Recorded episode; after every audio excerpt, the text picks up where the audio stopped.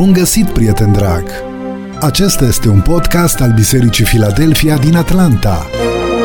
Te invităm să asculți în minutele următoare mesajul pastorului Iulian Costea. Mesajul a fost înregistrat în decursul anului 2018. Îți dorim audiție plăcută și benefică pentru suflet. Iubiți frate și surori, vă invit cu mult respect să ne ridicăm în picioare și cei care aveți Scriptura cu dumneavoastră să o deschidem la Exod, capitolul 20. Vom citi din cuvântul Domnului, uh, versetul 17 și apoi din uh, Iacov, capitolul 1, citim de la versetul 13 până la versetul 15. Să urmărim împreună cuvântul acesta. Cuvântul Domnului din Exod, capitolul 20, versetul 17, ne spune felul următor. Să nu poftești casa aproape lui tău, să nu poftești nevasta aproape lui tău, nici robul lui, nici roaba lui, nici boul lui, nici măgarul lui, nici vreun alt lucru care este al aproape lui tău și cuvântul Domnului în uh, Iacov, capitolul 1, versetul 13 până la 15 ne spune felul următor. Nimeni când este ispitit să nu zică sunt ispitit de Dumnezeu. Căci Dumnezeu nu poate fi ispitit ca să facă rău și El însuși nu ispitește pe nimeni, ci fiecare este ispitit când este atras de pofta lui însuși și momit. Apoi pofta, când a zămislit, dă naștere păcatului. Și păcatul, odată făptuit, aduce moartea. Amin. Vă rog cu mult respect să vă reașezați. Iubiți frate și surori, am ajuns uh, la ultima din cele 10 porunci și în seara aceasta ne uităm uh, în cuvântul Domnului și uh, vom vedea care este așteptarea lui Dumnezeu cu privire la modul în care noi trebuie să ne raportăm la această provocare constantă, continuă, pe care noi avem uh, cât trăim în lumea aceasta și anume pofta. Porunca 10 este uh, sintetizată sau sumarizată într-o expresie simplă și e bine să o memorăm. Porunca sună în felul următor, să nu poftești ce este al altuia. Se spune că un om de afaceri a luat într-o dupămasă iahtul și a pornit uh, și a început să navigheze în zona unde era parcat sau era așezat iahtul pentru concediul luxos uh, în care uh, mersese. În uh, itinerarul lui a găsit o insulă care părea foarte rudimentară și a cerut celor care conduceau iahtul să oprească pentru că vrea să meargă pe insulă să vadă ce se întâmplă. Îi se, păre, îi se părea că pe insulă ar fi ceva semne de prezența unei comunități. S-a dat jos și când a ajuns la insula aceea, a văzut că pe insulă, într-adevăr, era o comunitate care trăiau în niște case făcute din paie, din fân, din lemne uh, și aveau o viață foarte, foarte uh, rudimentară, întorși în timp sau rămași în, în, în timp, în urmă cu sute de ani. Când ne-a văzut pe oamenii aceștia, a încercat să vadă dacă poate comunica cu ei. Și spre surprinderea lui, vorbea, lim, vorbeau limba spaniolă, puteau să se înțeleagă în limba spaniolă. Și au început să vorbească și uh, s-a interesat cine este șeful acelei comunități, cine este liderul acelei comunități. S-a prezentat uh, persoana respectivă și au avut o conversație la care acest distins om de afaceri propunea acelui lider acel, al acelei comunități uh, un plan de business. Spunea, domnule, loca, locul, locurile astea sunt superbe. Noi aici am putea face ceva extraordinar. Aș putea să îți dau resurse, banii necesari, aș putea să fac investițiile necesare ca să poți să, să construiești aici uh, puncte de atracție turistică și insula voastră să, să evolueze. Și omul se uită mirat la el și zice, și? Și el spune, cum și? Să aveți o altfel de perspectivă, să primiți bani, să viața voastră să fie îmbunătățită, să nu mai dormiți în... Și? Deci, mă, tu nu înțelegi. Hai să-ți explic cum funcționează lucrurile. Cum funcționează, domne, lucrurile? Păi, În momentul în care investești o anumită sumă de bani, pui tot efortul pe care îl ai și energia pe care o ai în proiectul respectiv. Proiectul se dezvoltă, angajezi oameni care să lucreze pentru tine, după ce oamenii lucrează pentru tine, se desfășoară planul de afaceri așa cum a fost stabilit și în urma voastră rămân lucruri concrete și, și el zice, și? Și asta s-a gândit, domne, ceva nu în regulă cu omul ăsta. Se uită din nou la el și zice, domne, vrei să mă întreb care, care e beneficiul tău în toată treaba asta? Da, domne, care e beneficiul meu? Păi zice, după ce se termină toate, toată, uh, tot procesul ăsta, ai să poți să te retragi frumos, izolat, într-un loc și să stai liniștit și să trăiești viața cât s-o mai rămas zile pe pământ fără niciun fel de probleme. Și îmi zice, se uită în jurul lui și spune, dar ți se pare că ar putea fi ceva diferit de ceea ce am eu acum? Tu vrei să-mi propui o întreagă mascaradă de acțiuni și evenimente care să mă aducă tot la punctul în care să nu am nicio grijă. Eu nu am nicio grijă acum, mie nu-mi trebuie absolut nimic din ceea ce mi-ai propus tu. Imaginea asta este, cred că imaginea inimii omului despre care ne vorbește Cuvântul lui Dumnezeu. Trăim în viață cu așteptarea că mâine va fi mai bine. Și întotdeauna ca și creanga aia pe care o legi uneia dintre animale, știți, cu procedeul, cu creanga la care o legi la măgar, dacă vrei să tragă măgarul. Când se pune în genunchi, îi pui la ham, îi pui o, sau la, la jug, îi pui o creangă în față și tot se întinde după creanga aia și se urnește și pleacă din drum. Ei bine, pentru unii dintre noi viața cam așa arată. Ne uităm la creanga aia spre care vrem să o ajungem și numai nu mai ajungem niciodată ne gândim că mâine va fi mai bine. Și începem să ne uităm la condiția de viață pe care o avem și spunem, domne, dacă aș avea cu tare lucru, cu siguranță aș fi mult mai fericit. Vi-am spus și în altă, în altă, într-o, altă, într-o altă predică. Când am plecat din România și am venit în America, câștigam 50 de dolari în România și am venit în America și când mi s-a spus că o să câștig 1500 de dolari pe lună, am zis, extraordinar, domne, ce salt! De la 50 de dolari la 1500 de dolari. Când o trebuie să împarte 1500 de dolari și am văzut, am văzut că lucrurile nu mai merg uh, uh, simplu cu cei 1500 de dolari, am zis, domnule, dacă voi face 2500 de dolari, o să fie bine. Și după aia suma tot crește. Cu fiecare an pe care îl trecem, ne gândim că va fi cumva mai bine dacă se vor aduna resursele materiale. Problema pe care noi avem, la care noi avem de ținut piept în perioada în care trăim astăzi, este să ne ancorăm în realitate și să ne învățăm să fim mulțumitori cu ceea ce ne dă Dumnezeu.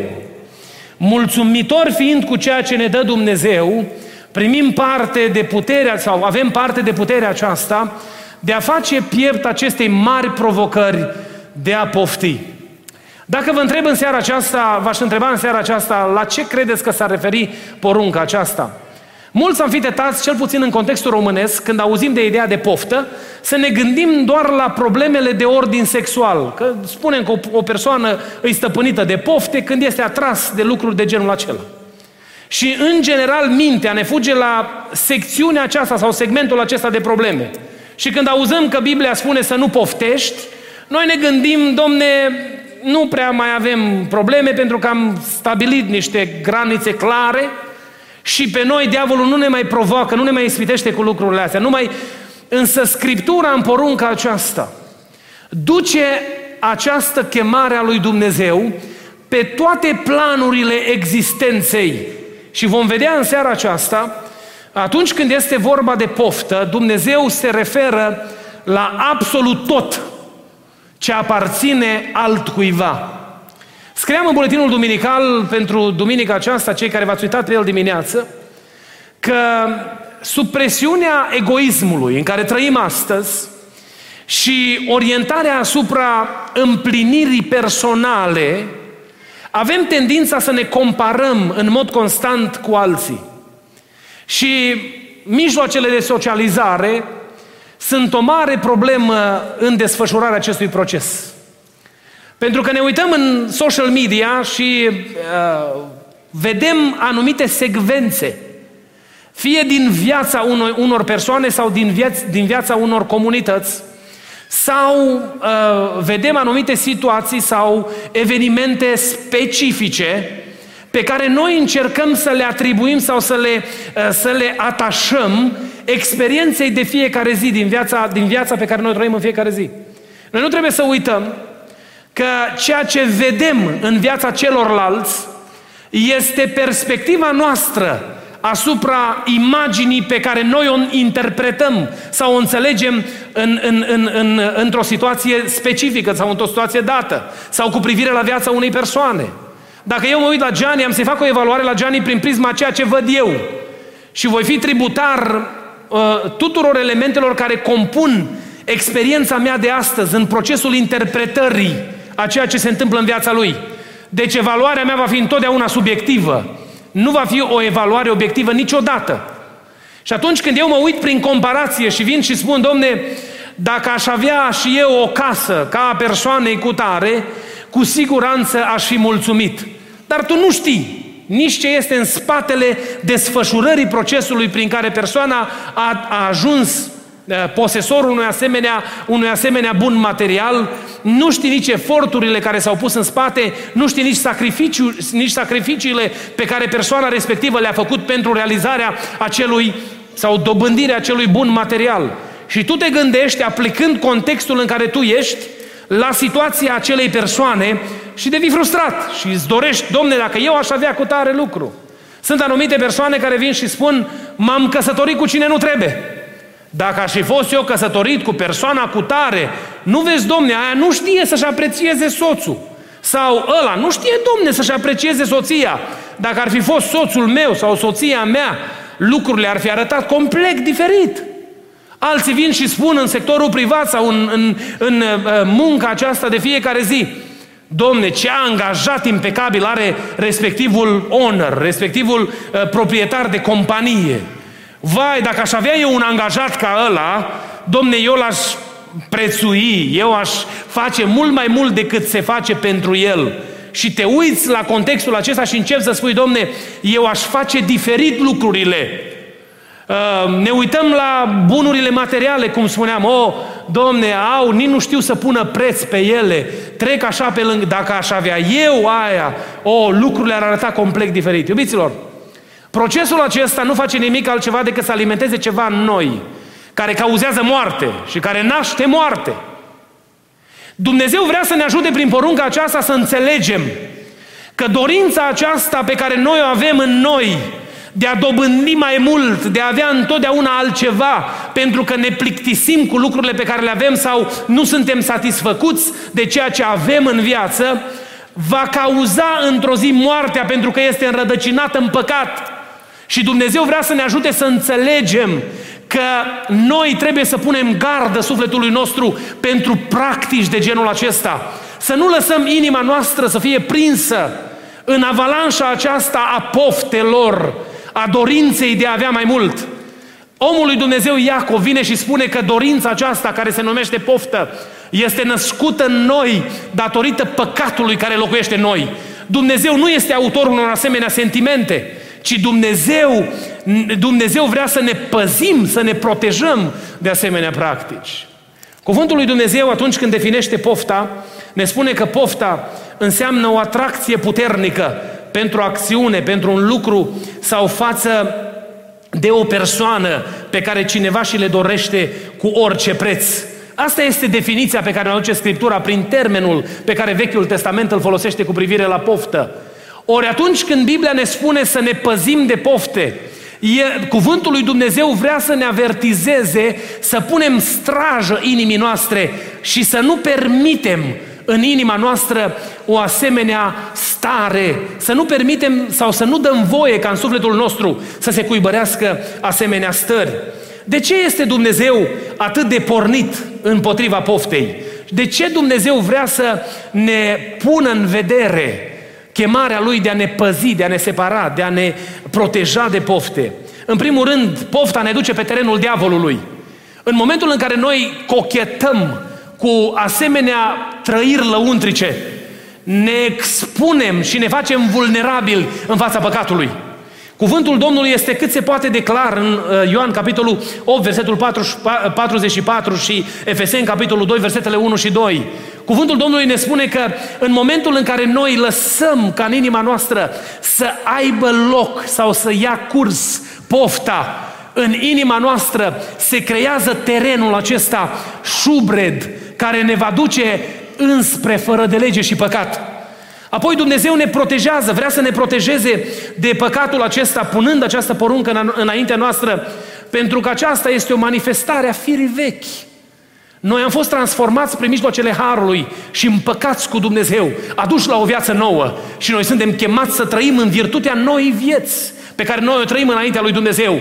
În momentul în care noi permitem unor asemenea trăiri în inima noastră, dăm voie uh, unor asemenea trăiri în inima noastră, nu facem nimic altceva decât să ne întoarcem înapoi în locul de unde ne-a scos Dumnezeu. Bineînțeles că pofta este începutul drumului spre păcat. Iacov explică foarte bine lucrul acesta spunând că acea trăire din noi întinde mâna cu disperare spre ispita pe care diavolul o pune înaintea noastră și în momentul acela se produce pactul acela dintre pofta din lăuntrul nostru și ispita pe care diavolul ne-o pune înainte și ajungem să săvârșim fără de legea. Iar odată săvârșită fără de legea, cauzăm moartea sufletului nostru. Uh, Dumnezeu este împotriva acestei, uh, acestor manifestări pentru că pofta afectează relațiile noastre cu semenii, dar mai cu seamă afectează relația noastră cu Dumnezeu.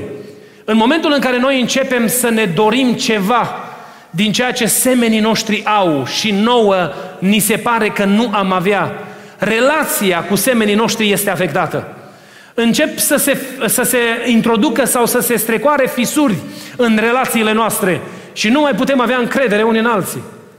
Cum vă simțiți, nu? Dacă ar veni cineva la dumneavoastră și l-ați simți că e gelos pe ceea ce ați realizat. Îmi spunea cineva odată că a prezentat mașina pe care și-a cumpărat-o unui prieten apropiat. Și prietenul ăla s-a uitat la mașină, dar nu s-a putut bucura. S-a uitat la mașina aia și a zis, da, cine își permite, poate să aibă mașină frumoasă.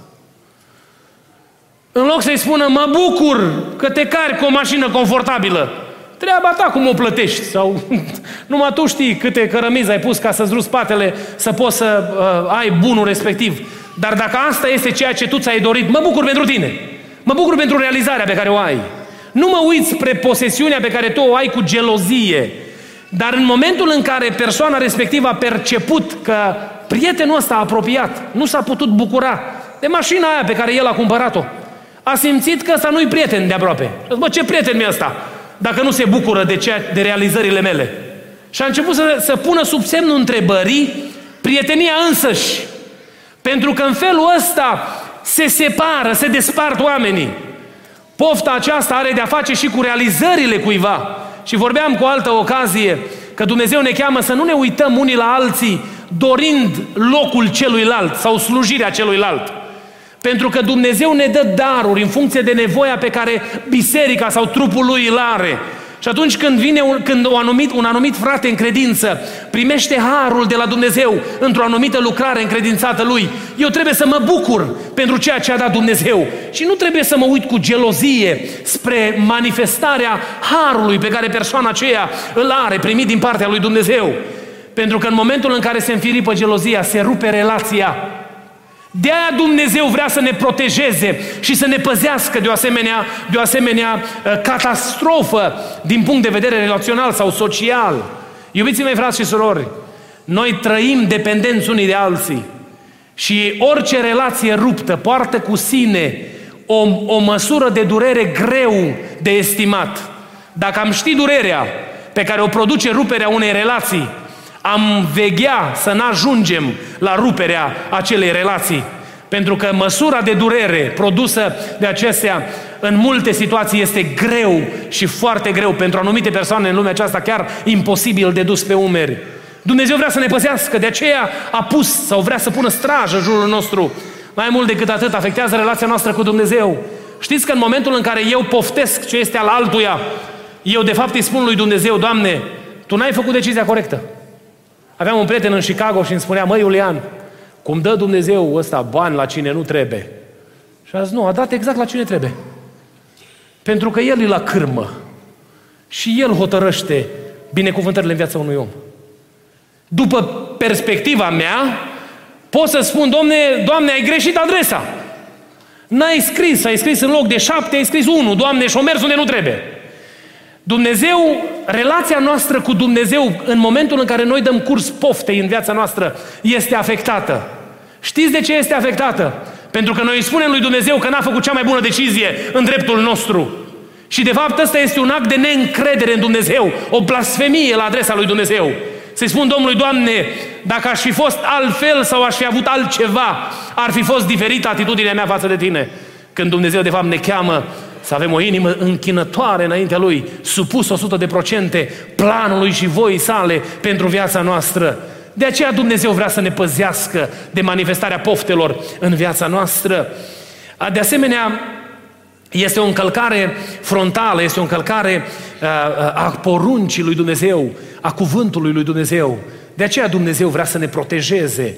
În momentul în care ai încălcat porunca sau cuvântul lui Dumnezeu, calci în picioare cuvântul descoperirii divine și aceasta îți asigură moartea veșnică sau despărțirea de Dumnezeu. Iubiții mei, noi toți cei care suntem aici suntem o comunitate de oameni care înțelegem că pofta este un păcat. Și nu mi-am propus în seara aceasta să vă conving că este păcat să poftești. Ce am vrut să aduc înaintea dumneavoastră provocarea aceasta în a înțelege inima lui Dumnezeu. Că de fapt atunci când Dumnezeu așează porunca aceasta în Scriptură, El se gândește la binele nostru. Noi dacă nu poftim, noi nu-i facem niciun, nicio favoare, niciun beneficiu lui Dumnezeu. Dumnezeu nu este mai special pentru că Iulian nu poftește sau oricare dintre cei care suntem aici nu poftim, ci cei care suntem binecuvântați suntem noi, pentru că avem parte de abundența lui Dumnezeu în viața noastră. Pofta face din noi niște oameni nemulțumiți, neîmpliniți. În momentul în care poftim sau dăm curs poftei în viața noastră, întotdeauna credem că altfel e mai bine. Însă Dumnezeu vrea să fim mulțumiți cu starea în care ne găsim și să păstrăm în inima noastră dorința împlinirii voii lui Dumnezeu în viața noastră. Oare suntem noi gata în seara aceasta să-i spunem Domnului, Doamne, vreau să pun capăt oricărei manifestări, a oricărei forme de poftă în viața mea. Poate nu ai o provocare cu lucrurile uh, uh, care sunt slăbiciuni și, și păcate în trup, dar poate ai provocări cu lucrurile materiale, Poate ai provocări legate de împlinirea lăuntrică și ești o persoană constant nemulțumită. Am avut ocazia să stau lângă un om nemulțumit o perioadă, aproape doi ani de zile. Domne, nimic. Răsăritul de soare nu-l mulțumea. Dacă îi răsărea soarele, da, ia, o să fie cald și nu pot să-mi fac treaba. Dacă erau nori, domne, tot plouă și nu era nimic bine. Să nu mai vorbim de oameni. Nu era un om în lumea asta pe care omul ăsta să poată să, să-l aprecieze sau să spună ceva bun de el. N-am auzit în perioada asta de doi ani din gura lui niciun cuvânt de apreciere. Dumnezeu l-a binecuvântat cu o familie frumoasă, copii frumoși. Nu l-am auzit niciodată vorbind frumos de soția lui. Să spună că e mulțumit de soția pe care a dat-o Dumnezeu și că e binecuvântat cu copiii pe care i-a dat Dumnezeu. Iubiții mei, cred că nu este mai mare chin în viață decât să fii un om nemulțumit Pofta ne transformă în monștri, pentru că ne face niște oameni care nu putem să ne bucurăm de binecuvântările pe care le-a dat Dumnezeu. Mă rog Domnului ca în Biserica Filadelfia să fim oameni plini de Duhul Sfânt al lui Dumnezeu, în care să nu aibă loc niciun fel de manifestare de genul acesta, ci inima noastră să fie o inimă mulțumitoare, în mod constant înaintea lui Dumnezeu. Uneori mă uitam peste anumite situații și mă gândeam, la, la inima Domnului care striga către Israel, ce aș mai fi putut să fac eu viei mele? Ce aș mai fi putut să fac eu viei mele?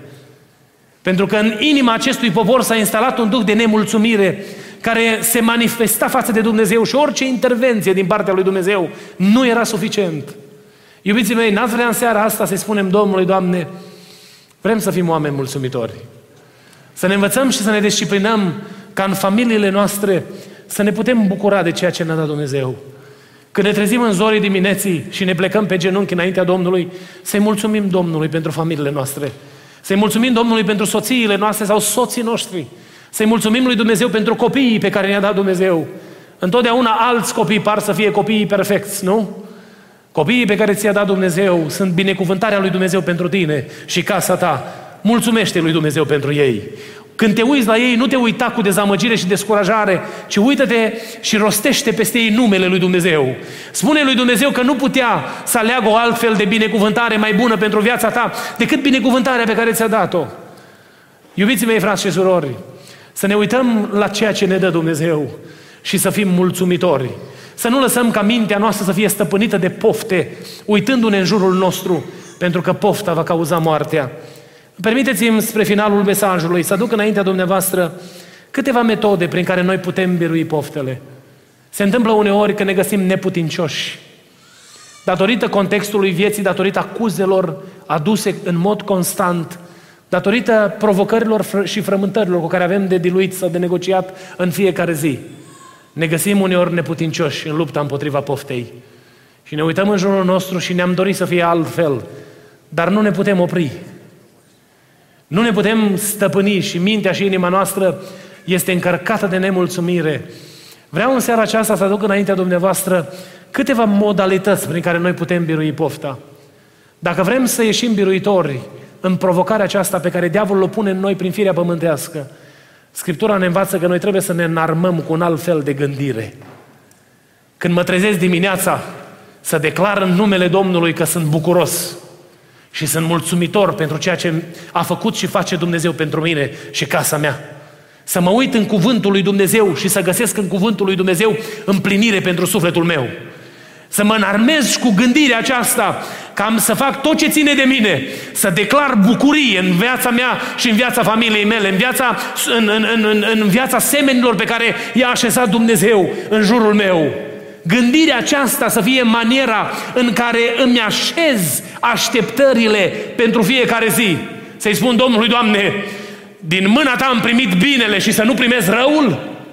Din mâna ta primesc bucuria și binecuvântarea și să compleinui sau să cârtesc atunci când vin ispite și provocări în viața mea. Nu, Doamne, am să mă încred în Tine cu toată ființa mea și am să stau înaintea Ta cu credincioșie, indiferent ce se va abate în drumul vieții mele. N-am să mă uit și am să fac legământ cu mine. Iov spunea că a făcut legământ cu ochii lui. Însă am să fac legământ cu mine și n-am să permit poftei să stăpânească peste viața mea, ci am să mă lupt ca în viața mea să fie întotdeauna un spirit de mulțumire. Iubiții mei frați și surori, când noi încetăm să ne înarmăm cu gândirea scripturală, diavolul pune în mintea noastră gânduri deșarte și prin mijlocul acestor gânduri deșarte face ca viața noastră să fie ruinată. Și în loc să fim niște oameni care să ne bucurăm de abundența binecuvântării lui Dumnezeu, ajungem niște oameni amărâți care ne ducem existența în fiecare zi murmurând și cărtind, spunându-i lui Dumnezeu că a greșit și că n-a făcut ceea ce trebuie făcut. Înarmează-te cu o gândire biblică și impuneți să accepti în viața ta binecuvântările și încercările pe care Dumnezeu le, le, le îngăduie. Nu este nicio încercare care să se abată asupra familiei tale sau asupra casei tale sau asupra ta ca și individ, care să nu fi trecut prin filtrul lui Dumnezeu înainte. Să nu crezi că lui Dumnezeu i-au scăpat lucrurile printre degete, ci dacă Dumnezeu a îngăduit un anumit lucru, El a pregătit și mijlocul prin care tu să poți să ieși biruitor pentru ca să aducă biruință în viața ta. Un al doilea lucru prin care noi putem să um, sau a doua metodă prin care noi putem să luptăm împotriva firii este să ne îmbrăcăm cu omul duhovnicesc. Ar fi tare simplu dacă pe cuierul de lângă landrui sau din madrum, când ne încălțăm dimineața să ieșim din casă, ar fi o haină pe care scrie Duhul Sfânt. Și am luat-o și am pune pe noi. Și când ne-am îmbrăcat cu ea, am fi alți oameni. Ar fi foarte simplu. Însă ne-a lăsat cuvântul Scripturii care ne arată care sunt hainele, care este îmbrăcămintea aceasta duhovnicească. Și prin cuvântul acesta suntem învățați de Dumnezeu ca fi îmbrăcat cu Duhul Sfânt al lui Dumnezeu sau a fi îmbrăcat în Duhul înseamnă a trăi după îndemnurile Duhului lui Dumnezeu, nu după impulsurile și instinct, instinctele firii tale pământești. Dacă vrei să biruiești împotriva firii și dacă vrei să biruiești împotriva poftelor, îmbracă-te în Duhul lui Dumnezeu. Spune lui Dumnezeu, Doamne, eu sunt un om slab cu atâtea, atâtea provocări, dar vin la tine după ajutor. Astăzi nu știu ce va fi în viața mea, nu știu ce va scoate Dumnezeu, diavolul înaintea mea și care vor fi provocările pe care mi le va pune înainte, dar chem peste tine prezența și autoritatea puterii tale. Am fost învățați și crescuți în comunitatea românească când ieșim de acasă să nu plecăm până nu ne rugăm și ieșim uneori în viteză și ne ducem glonț, ne luăm sandwich de pe countertop dacă e făcut sandwich sau eu știu ce punem repede în gură dimineața ca să fugim și să ne vedem de ziua ocupată și aglomerată, plină de responsabilități pe care o avem. Și uităm să cerem protecția lui Dumnezeu peste viețile noastre. Uităm să-i spunem lui Dumnezeu, Doamne, îmi încredințez soarta în mâna Ta astăzi. Doamne, cer puterea Duhului Tău peste mintea și sufletul meu să pot să navighez printre provocările pe care diavolul mi le pune înainte. Mă uit la oameni care sunt încercați și îmi dau seama că maniera în care acești oameni pot să stea în picioare înaintea lui Dumnezeu este numai și numai prin ajutorul Duhului Sfânt al lui Dumnezeu. Cunoașteți și dumneavoastră atâtea situații ale unor persoane care au trecut prin dificultăți dacă n-ar fi fost Duhul Sfânt care să întărească inima acestor persoane, n-ar fi putut să rămână în picioare. Îmbracă-te în Duhul lui Dumnezeu. Omul lui Dumnezeu în Romani, omul lui Dumnezeu Pavel vine și spune că creștinul răscumpărat este îmbrăcat în Duhul. Și începând cu capitolul 8 începe să ne învețe ce înseamnă să fii îmbrăcat în Duhul lui Dumnezeu. Să supui viața pe care o trăiești principiilor lui Dumnezeu printr-o ascultare desăvârșită de cuvântul lui Dumnezeu. Doamne ajută-ne la lucrul acesta. Ne supunem autorității cuvântului și cuvântul aduce peste noi puterea de a birui în absolut orice provocare pe care, Dumnezeu, pe care diavolul o pune înaintea noastră. O altă manieră prin care noi putem birui împotriva poftei, știți care este? E dărnicia, fraților. Un om care are în inimă disponibilitatea de a fi o binecuvântare pentru alții, se vede întotdeauna în postura de om binecuvântat. Omul care are inima zgârcită și care stă încorsetat în zgârcenie și trăiește sub mentalitatea Domne, eu am nevoie, eu trebuie să fiu ajutat. Dărnicia ne transformă în niște oameni care văd viața cu o altă perspectivă. Și în momentul în care noi facem actul acesta al dărniciei, indiferent prin, prin ce situație avem posibilitatea aceasta din partea lui Dumnezeu, suntem binecuvântați de Dumnezeu. Conduceam o dată cu mașina pe 75 sau trecusem de downtown Atlanta și era un om, era trafic și era un om pe unul din poduri acolo, era un om care cerșea. Și am deschis geamul la mașină, că a bătut în geamul de la mașină. Și mă gândeam ce să pot să-i dau la omul ăsta, n-aveam cash, nimic la mine, mă gândeam ce pot să-i dau. Și mă uit la el și zic, am niște sandwich la mine, would that work for you? Zice, I'm so hungry, dacă îmi dai sandwich-urile alea, să, you will make my day. Și am scos sandwich-urile alea din geantă și le-am dat la omul ăla, nu l-am văzut niciodată în viața mea. Știți ce s-a întâmplat? Nici nu mi-a fost foame toată ziua. Trebuia să mănânc eu mâncarea aia. Și nu vă spun asta pentru a crea niciun fel de altă impresie. Ce vreau să vă spun că este bucurie în dărnicie. Și când dăruiești cu toată inima, Dumnezeu binecuvintează viața ta. Dacă ești un om care îți închizi inima, în mintea și în inima ta se instalează percepția că tu trebuie să primești totul. Și în momentul acela te expui terenului poftelor, pentru că ți se pare că n-ai suficient. Ți se pare că n-ai destul.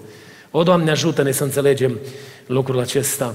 Când a fost în Africa prima dată la tribul Batua, aveau acolo o profesoară de limba engleză care îi învăța și se ocupa de copii ca să învețe limba engleză. Și a venit acolo în față și oamenii ăia care nu aveau nimic, aveau papuci în picioare făcuți din roți de motocicletă. Când m-am uitat la șlapii pe care aveau oamenii ăia în picioare, mi-a fost rușine. Mă gândeam, Doamne, în ce condiții trăiesc cu oamenii ăștia? Și au venit și cu monezile lor care n-au nicio valoare pentru noi. Erau de ordinul centilor și poate și mai puțin decât un cent. Și au venit și au pus la altarul lui Dumnezeu dărnicia lor. Am fost copleșit de imaginea asta. Mi s-a sfârșit inima mine, eu am crezut că au făcut gestul ăla pentru că suntem noi acolo. Dar mi-a spus păstorul local că asta este maniera în care biserica îngrijește de profesoara de engleză, care se ocupă de ei. Oamenii ăștia, din nimicul lor, și-au întins mâna Când am gătat cursul în Mombasa, a venit, a venit grupul acela de studenți cu un dar, să, să ne facă un dar. I-am spus la fratele Gabi, frate, dar cum să iau darul ăsta de la oamenii ăștia? Și mi-a zis Gabi, te rog eu iar, că e un gest de disrespect dacă nu iei. Cât au pus ei acolo împreună? M-am uitat la oamenii ăia și m-am gândit, din nimicul lor au știut să întindă mâna și să-și exprime bucuria de a dărui. A fost o nimica toată. Pentru noi, poate cei care suntem aici, dacă ne-am uitat la așa ceva, ne-am gândit că ne-ar ofensa cineva să facă un asemenea gest, nu? Iubiții mei, frați și surori, omul care dăruiește, trăiește cu bucuria în suflet că este binecuvântat de Dumnezeu. Vrei să pui capăt poftelor în viața ta? Învață-te să fii un om darnic, cu inima deschisă spre dărnicie. Să ne ajute Bunul Dumnezeu să trăim conduși de Duhul Sfânt. Invit grupul de laudă, ne pregătim să concludem seara asta și înainte de a ne ruga, vom cânta lui Dumnezeu. În timpul acestei cântări, eu nu știu ce cântare au pregătit frații, nu știu care e care cântecul pregătit pentru, pentru finalul slujbei. Însă vreau să vă rog ceva. Terminăm seria asta din cele 10 porunci. Ne-am uitat la Cuvântul lui Dumnezeu. Ne-am dat silințele să aducem înainte dumneavoastră Cuvântul lui Dumnezeu și îmi place să cred că lăsați să se așeze în inima dumneavoastră acest cuvânt. Nu e cuvântul meu, nu e cuvântul conducerii bisericii, e cuvântul lui Dumnezeu, e cuvântul lui. Eu nu știu în care domeniu sau care este area în care Duhul lui Dumnezeu te-a provocat. Nici nu știu dacă ai fost provocat. Dar aș vrea în seara asta, în timp ce se cântă cântarea asta, să ne gândim la ceea ce a vrut Dumnezeu să vorbească cu noi.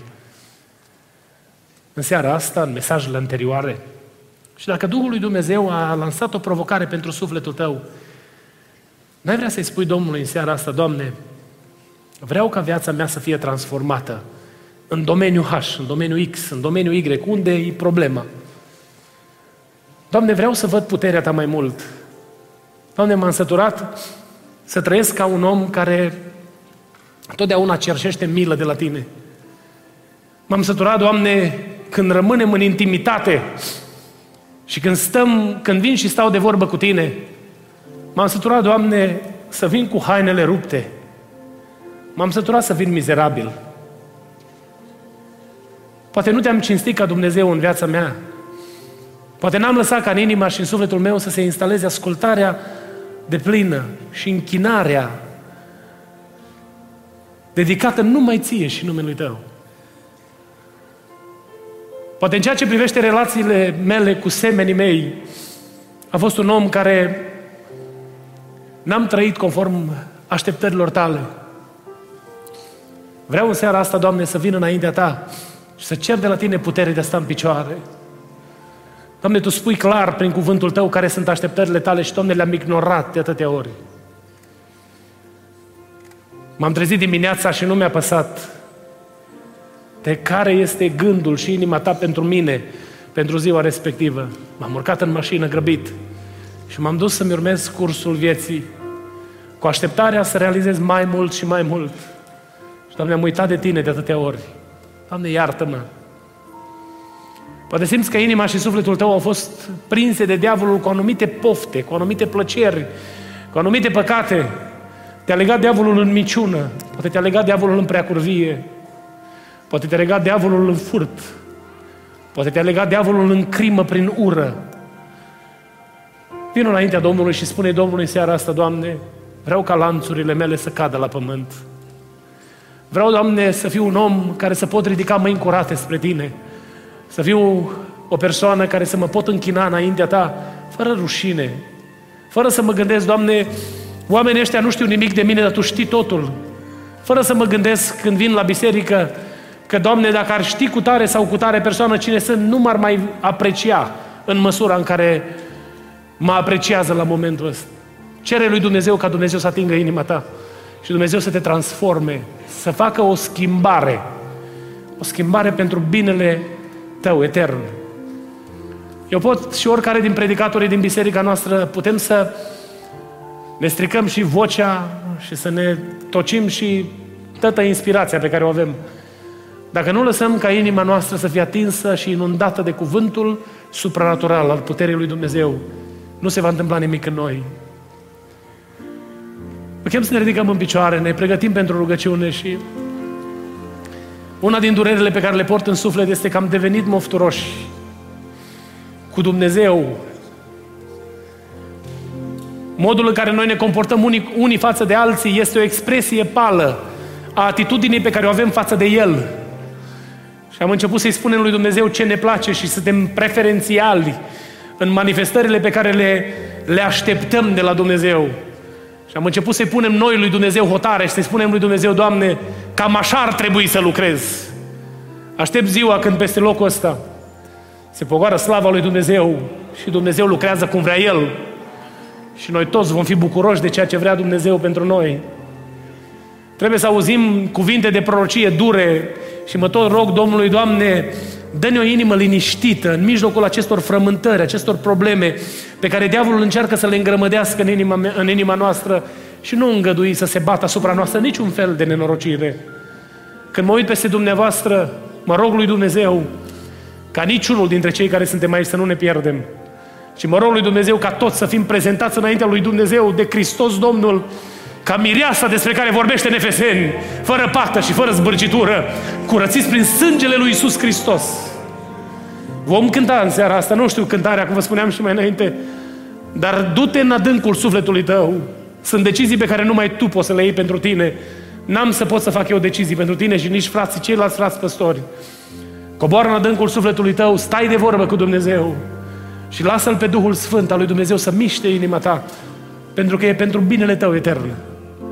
Mie nu o să-mi faceți nicio favoare, tot Costea Iulian o să mă cheme, tot ceea ce am o să am și mai departe, că mai puțin sau mai mult aia Dumnezeu va ști, nu o să-mi faceți nicio favoare.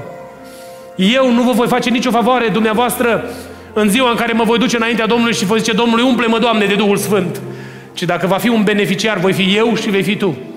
Să ne rugăm Domnului ca El să se atingă de noi.